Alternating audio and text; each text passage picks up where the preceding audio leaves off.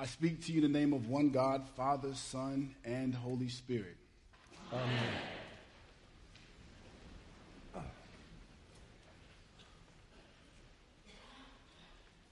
It is my distinct honor to be able to greet you all today from this sacred space. If you have not read in your bulletin, I am Mark Jefferson, and I am the assistant professor of homiletics at Virginia Theological Seminary. And so, for those who are responsible for my invitation here, I am thoroughly, thoroughly pleased, and I hope our time together is beneficial. I see many dignitaries and important people and the like. Um, so, I beg your pardon if I don't shout you out. Um, but there's one person I do want to recognize. Um, there would be no Reverend Dr. Mark Jefferson if there was not Dr. David Pacini he wrote one of my recommendation letters to get into the PhD program here at Emory.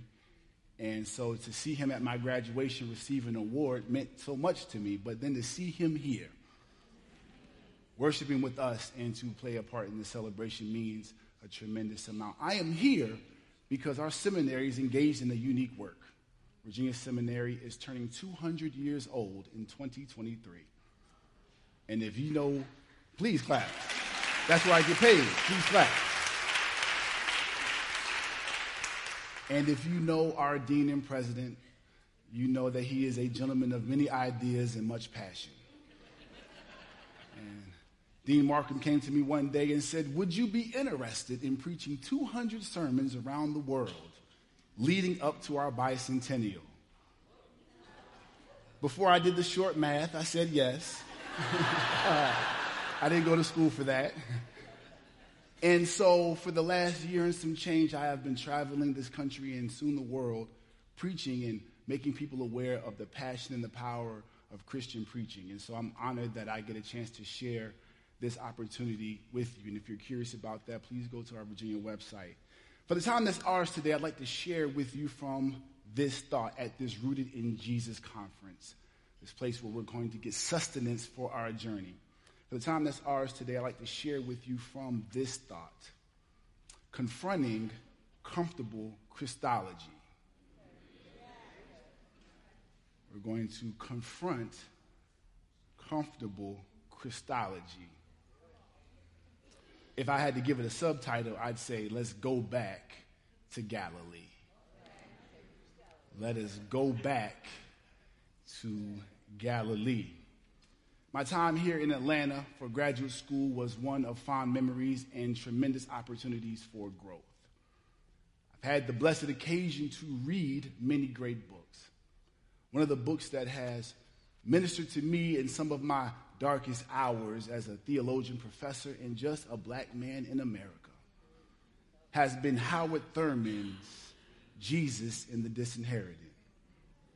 If you're not familiar with Howard Thurman, he is the African American scholar, mystic, seminary um, preacher, one who has pushed Christianity forward in the 20th century. And in his book, this little book of 100 or so pages accompanied Dr. King everywhere he went. Jesus and Disinherited was a book in which Howard Thurman said it is difficult, if not impossible, to understand the good news of Jesus Christ without understanding the context that brought about the need for good news. It is easy to miss the power and the potency of the cure if you're not fully aware of the mendacity of the illness. So, Howard Thurman saying that Western Christianity has fallen in love with the Jesus that's high and lifted up. One that we sing songs to, one that we prostrate and worship. But yet that deep spiritual devotion has not translated. It has not found full embodied form in the ways in which we treat self, neighbor, and the creation that we all share together. Howard Thurman said that if we are going to be authentic Christians, we must not just seek to keep our worship here in the beautiful cathedrals that adorn our tradition. Howard Thurman says we must get our hands dirty, going back to the earth in times of first century Palestine. We must understand that to preach liberation in a context of oppression is embodied risk. And maybe Christianity would be more vital. It might be more pungent. It might be more potent if we are able to shun some of the comfortable ways that we have considered Christ.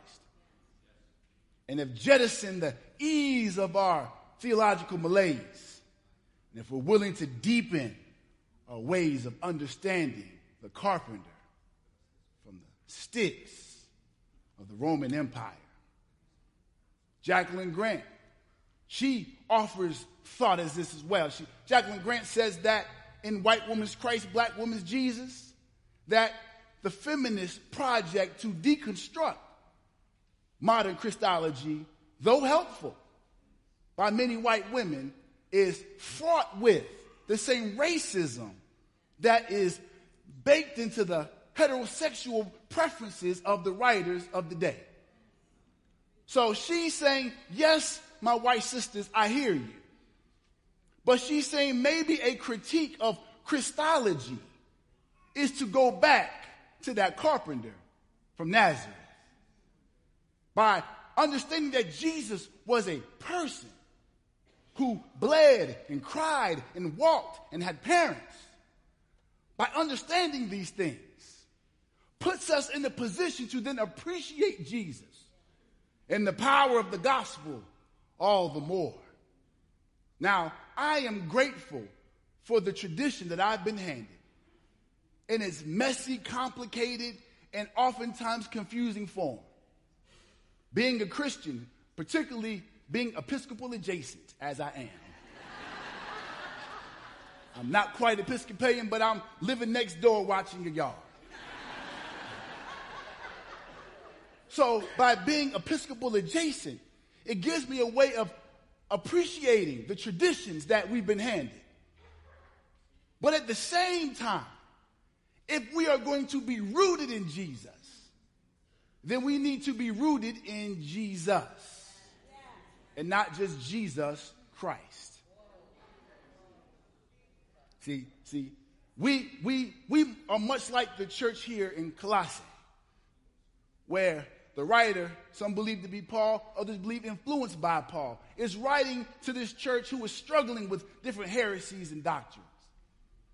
And at Colossae, the writer is trying to extol to us the virtues and the mystery and the power of Christ. And I think our worship camps out in this chapter and in this book. We love to lift Jesus up. There's nothing like reveling theologically about the mysteries of God. But what happens when reveling in the mysteries of God is not enough? What happens when singing the songs of Zion is not enough? We can camp out in this comfortable Christology that allows us to stay insulated and warm while the world rages and seethes on the outside of our steps. So, could it be today, as we gather here to be further rooted in Jesus, that we're being asked, dare I say, commanded to rethink Christology for the 21st century? Because how can we fulfill the Great Commission? How can we go, therefore, and teach and preach and baptize and make disciples. When the person that we say people should be like, we present and represent in such a feeble, milk toast, and middle class manner? Maybe we have fallen in love with the Jesus of the empire. We have come to venerate the Jesus of our culture, the Jesus of our political tastes, the Jesus of our ideological convictions. But maybe we would be better served if we are able to go back to Galilee. Jesus here in Matthew 28, he tells the women, hey, go tell those guys who left me hanging. There's a whole nother sermon for that right there. But I just don't have the time. I just don't have the time. But if I had the time, I'd say it's amazing who God gives the word to. It's amazing who God gives revelation to. And if those women would not have carried the word, where would we be today? But that's not where I'm going. What I'm saying is that Jesus gives this word to the women to say, go tell those fellas who had to find something else to do when I was dying for their sins that I'm back. Wherever they're hiding, whatever they're doing, tell them that I'm back. But don't meet me in Jerusalem. Don't meet me in Egypt. He says, I want you to tell them to meet me in Galilee. So what? What's so special about this backwater province? What's so special about places that are so inconsequential? Someone had the nerve to say, Can anything good come from Nazareth? So, why would Jesus, resurrected, on his way back to the Father, why would he tell these gentlemen, before you go out to the whole wide world, before you try to make disciples and engage in the work that I've set you to do, why would Jesus say you need to go back to Galilee? Maybe Jesus is saying that the gospel that you might preach, if you don't go back to Galilee, might be insufficient. Because you need to go back to the place in which people were being hung on crosses and the Roman government was crushing dissent. You need to go to the place where excessive taxation crippled the livelihood of many people. Yes, you've been around me and you've seen God manifest blessings and break bread and feed thousands. And maybe your perspective can be jaded because you've been around me in close quarters so long. But it might strengthen your faith. It might actually jog your sense of spiritual vitality to go back to the place where Jesus thought ministry was important. He said that I think that ministry belongs to those who are the least, the last, the lost, and the left behind. Jesus, being a street preacher, didn't go to VTS, Harvard, Yale, or Emory. Jesus said that what I received came from my time with the Father, and I will share that wherever I go. So here's what's interesting about this if we want to be rooted in Jesus, if we want to have stake in the kingdom, then going back to the ways in which the gospel touches the real world is actually what we need to do. Before he says, Go ye therefore, he says, Go back. Go check your Christian roots. If you're going to follow me, you need to go back to the places that I found important. Look in the eyes of those who I saw their humanity. I healed them because I loved them. And I loved them because I saw them. But if you don't see them because you're so inwardly focused on liturgy and worship and collecting building money, you might miss the opportunity for something magical. So we stand here at the crossroads, being firmly rooted in our Episcopal faith, Episcopal denomination, our traditions. We're firmly rooted in that. But what if that root is not deep enough? Being rooted in your particular religious tradition may not be enough anymore. Being rooted in your political ideology may not be enough anymore. Being rooted in who you think you are may not be enough anymore. I don't know about you, but when I read the newspaper, when I go on the phone, when I see the reality of this world, I see a world begging for the good news. While we preach I news.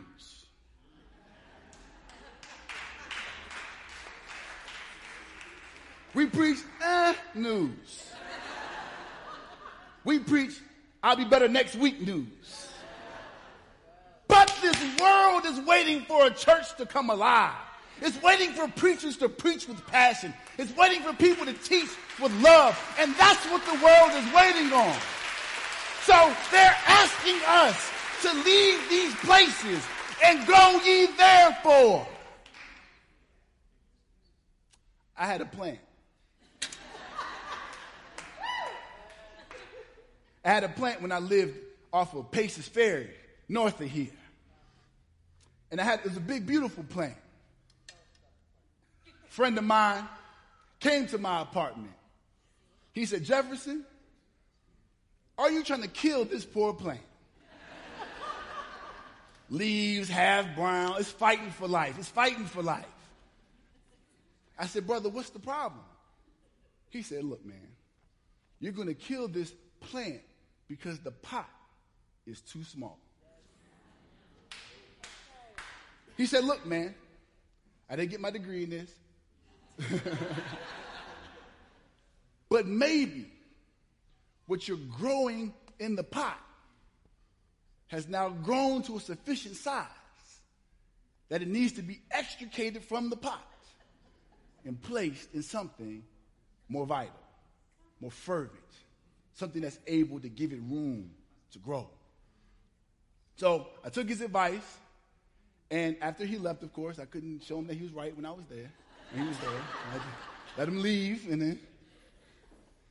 And so I began to try to take the plant out of the pot. So I turned it upside down, and I hit the pot. I can't tell you what I said because we're in here, but I, I hit the pot. And I hit it. And it finally came out. What I found to be true was what my friend said. He said that those roots are all knotted up. They're all tangled because they spent so long inside the pot that its, its possibility of growth has been greatly diminished. So I finally put it into something larger. And then I decided to just plant it outside. And when I thought about that, I thought about my Christian journey. Oftentimes, we are planted in places and in things to nourish us, to grow and to develop. But oftentimes, if we stay comfortable in our denominational pots, our ideological pots, and our relationship pots, we will see that our growth becomes to hinder itself. Our, our ability to be its, our fullest potential is gnarled and twisted up by our desires to thrive and live. So God seeing that says, I want to save you and make you vital for this age. So let me extricate you. Let me hit the pot of your certainty and hit the pot of your, of your ideals and your perceived notions. And God will continue to shake your situation until you're nothing left but hanging roots. Now, this is why I love God because God will plant us in places for us to be more fervent. God will plant us in places that need our attention, our care, and our love. But if we resist leaving the pots of our comforts we will miss the vitality of the gospel. I said all that to say, my sisters and brothers, the text says that thankfulness is the fruit of our rootedness in God. I don't preach because I feel compelled out of doubt. I don't preach because I feel compelled out of fear. I preach because I am thankful that I'm rooted in Jesus. That it doesn't matter what I've been through. I know that I've been rooted in Jesus. There's some people here who know what it's like to have doubt, but you're still rooted in Jesus. You've been through disaster at church and at home, but you're still rooted in Jesus. You don't know how you're going to pay the parish's light bill or the mortgage or how you're going to do the renovations, but you're still rooted in Jesus. No matter what you've been through in life, I stopped by here to tell you that you have been rooted in Jesus. No matter what comes, no matter what goes, you have been grounded in the rock of our salvation. One that will hold you in the midnight hour as you go back to a world that blusters and blows, that seeks to howl with this winds of ferocity. Tell those winds, tell that devil, tell those people that it is me who is rooted, grounded in Jesus. Will you confront the complacency of your own Christology? Will you allow that God to move you to the nations of the earth? Or will you die in the pot of your comfort? The choice is yours. Amen.